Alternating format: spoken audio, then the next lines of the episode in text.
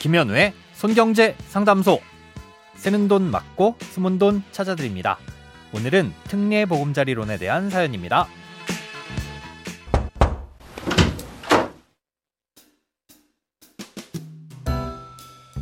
안녕하세요. 저는 내년 초 결혼을 앞두고 올해 말에서 내년 초 즈음에 주택을 구입하고자 하는 예비 신랑입니다. 우선 특례 보금자리론을 생각하고 있는데요. 제가 구입하려는 집은 6억 원 이하이고 제 개인 소득은 1억이 되지 않지만 결혼할 경우 부부 합산 소득이 1억 원이 넘어가게 됩니다. 만약 결혼 전에 저 혼자서 주택을 사면 우대형 특례 보금자리론을 받을 수 있을까요? 그렇다면 결혼 전에 미리 주택을 구입하는 것이 좋을까요? 그리고 특례 보금자리론 금리가 많이 올라 시중은행에서 제공하는 주택담보대출이 더 저렴해 보이는데 그럼 시중은행의 주택담보대출을 받는 것이 더 유리한 건지도 궁금합니다. 예전에 손경제에서 듣기론 국가에서 제공하는 대출은 중도 상환 수수료가 없다는 이야기를 들은 것 같은데 은행 대출을 받았다가 금리가 떨어져 대출을 갈아타게 되면 더 손해가 아닌가 해서 고민이 됩니다. 조언해 주시면 저희의 새로운 시작에 큰 도움이 될 것 같습니다. 오늘은 청취자 고성민 님께서 보내주신 사연입니다. 아, 아직 조금 이르지만 결혼 축하드립니다. 아, 현재 특례보금자리로는 예산이 거의 다 소진된 데다가 이 가계부채도 늘고 있어서 9월 27일 이후 신청분부터는 일반형은 중단되고 우대형만 유지되고 있는데요. 아, 우대형은 기준이 주택가격 6억 원 이하 그리고 부부 합산소득 1억 원 이하여야만 가능합니다.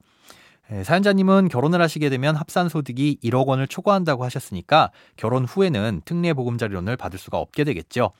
예, 그러니 특례보금자리론을 이용하시려면 혼인신고 전에 개별적으로 주택을 구입하시거나 혼인신고 시기를 조절하는 것도 방법이 될 수 있습니다.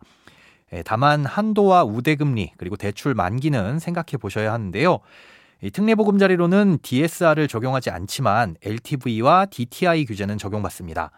아파트의 경우 집값의 최대 70%까지만 그리고 기타 주택은 65%까지만 대출이 가능하고요. 특례 보금자리론으로 상환하는 연간 원리금 합계액과 다른 대출의 이자 합계액이 소득 대비 60%를 초과하지 않아야 합니다. 이 요건 내에서는 대출이 가능한데요.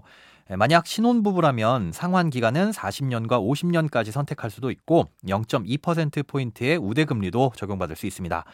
예, 하지만 결혼을 하게 되면 어차피 소득 때문에 아예 대출을 받을 수가 없기 때문에 이런 부분은 포기하셔야 되겠죠. 아, 현재 특례보금자리론의 대출 금리는 연 4.25%에서 4.55%인데요. 일부 금융기관의 변동금리 대출의 금리가 이보다 낮은 상품들도 있습니다. 아, 그래서 이런 낮은 금리의 대출을 이용하는 게 유리하지는 않은지 중도상환 수수료 때문에 고민이 된다고 하셨는데요. 네, 먼저 중도 상환 수수료의 경우 나라에서 해주는 정책 대출이라고 해서 모두 면제되는 건 아니고요. 이 특례 보금자리론만 중도 상환 수수료를 면제해주고 있습니다. 예, 그러니 만약 일반 주택담보대출을 받을 경우 나중에 또 다른 일반 대출로 갈아타는 상황만 신경 쓰시면 되겠죠. 예, 그런데 대출을 갈아탄다는 건 지금보다 금리가 낮아져서 더 낮은 금리의 대출이 존재한다는 건데 어차피 지금 받는 일반 대출이 변동금리니까 그 금리도 같이 낮아질 것이고 그럼 갈아탈 일은 크게 없을 겁니다. 하지만 지금 당장의 금리는 일반 대출이 더 낮아도 앞으로 금리가 더 올라갈 수도 있는 게 리스크인데요.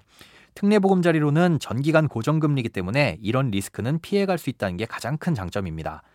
그리고 만약 특례보금자리론이든 일반 보금자리론이든 금리가 낮아지게 되면 고정금리이기 때문에 내가 받은 대출금리에 반영되지는 않지만 다시 재대출을 받으면 낮은 금리를 적용받을 수 있습니다. 즉 지금은 4.5%짜리 특례 보금자리론을 받았더라도 나중에 3.5%짜리 보금자리론이 나오면 그걸로 갈아타면 된다는 거죠. 다만 이렇게 대출을 갈아탈 땐 국민주택 채권 매입 비용이나 근저당 말소 비용 등도 감안하셔야 되는데요. 크지는 않지만 나중엔 이런 비용도 고려하셔서 판단하시기 바랍니다.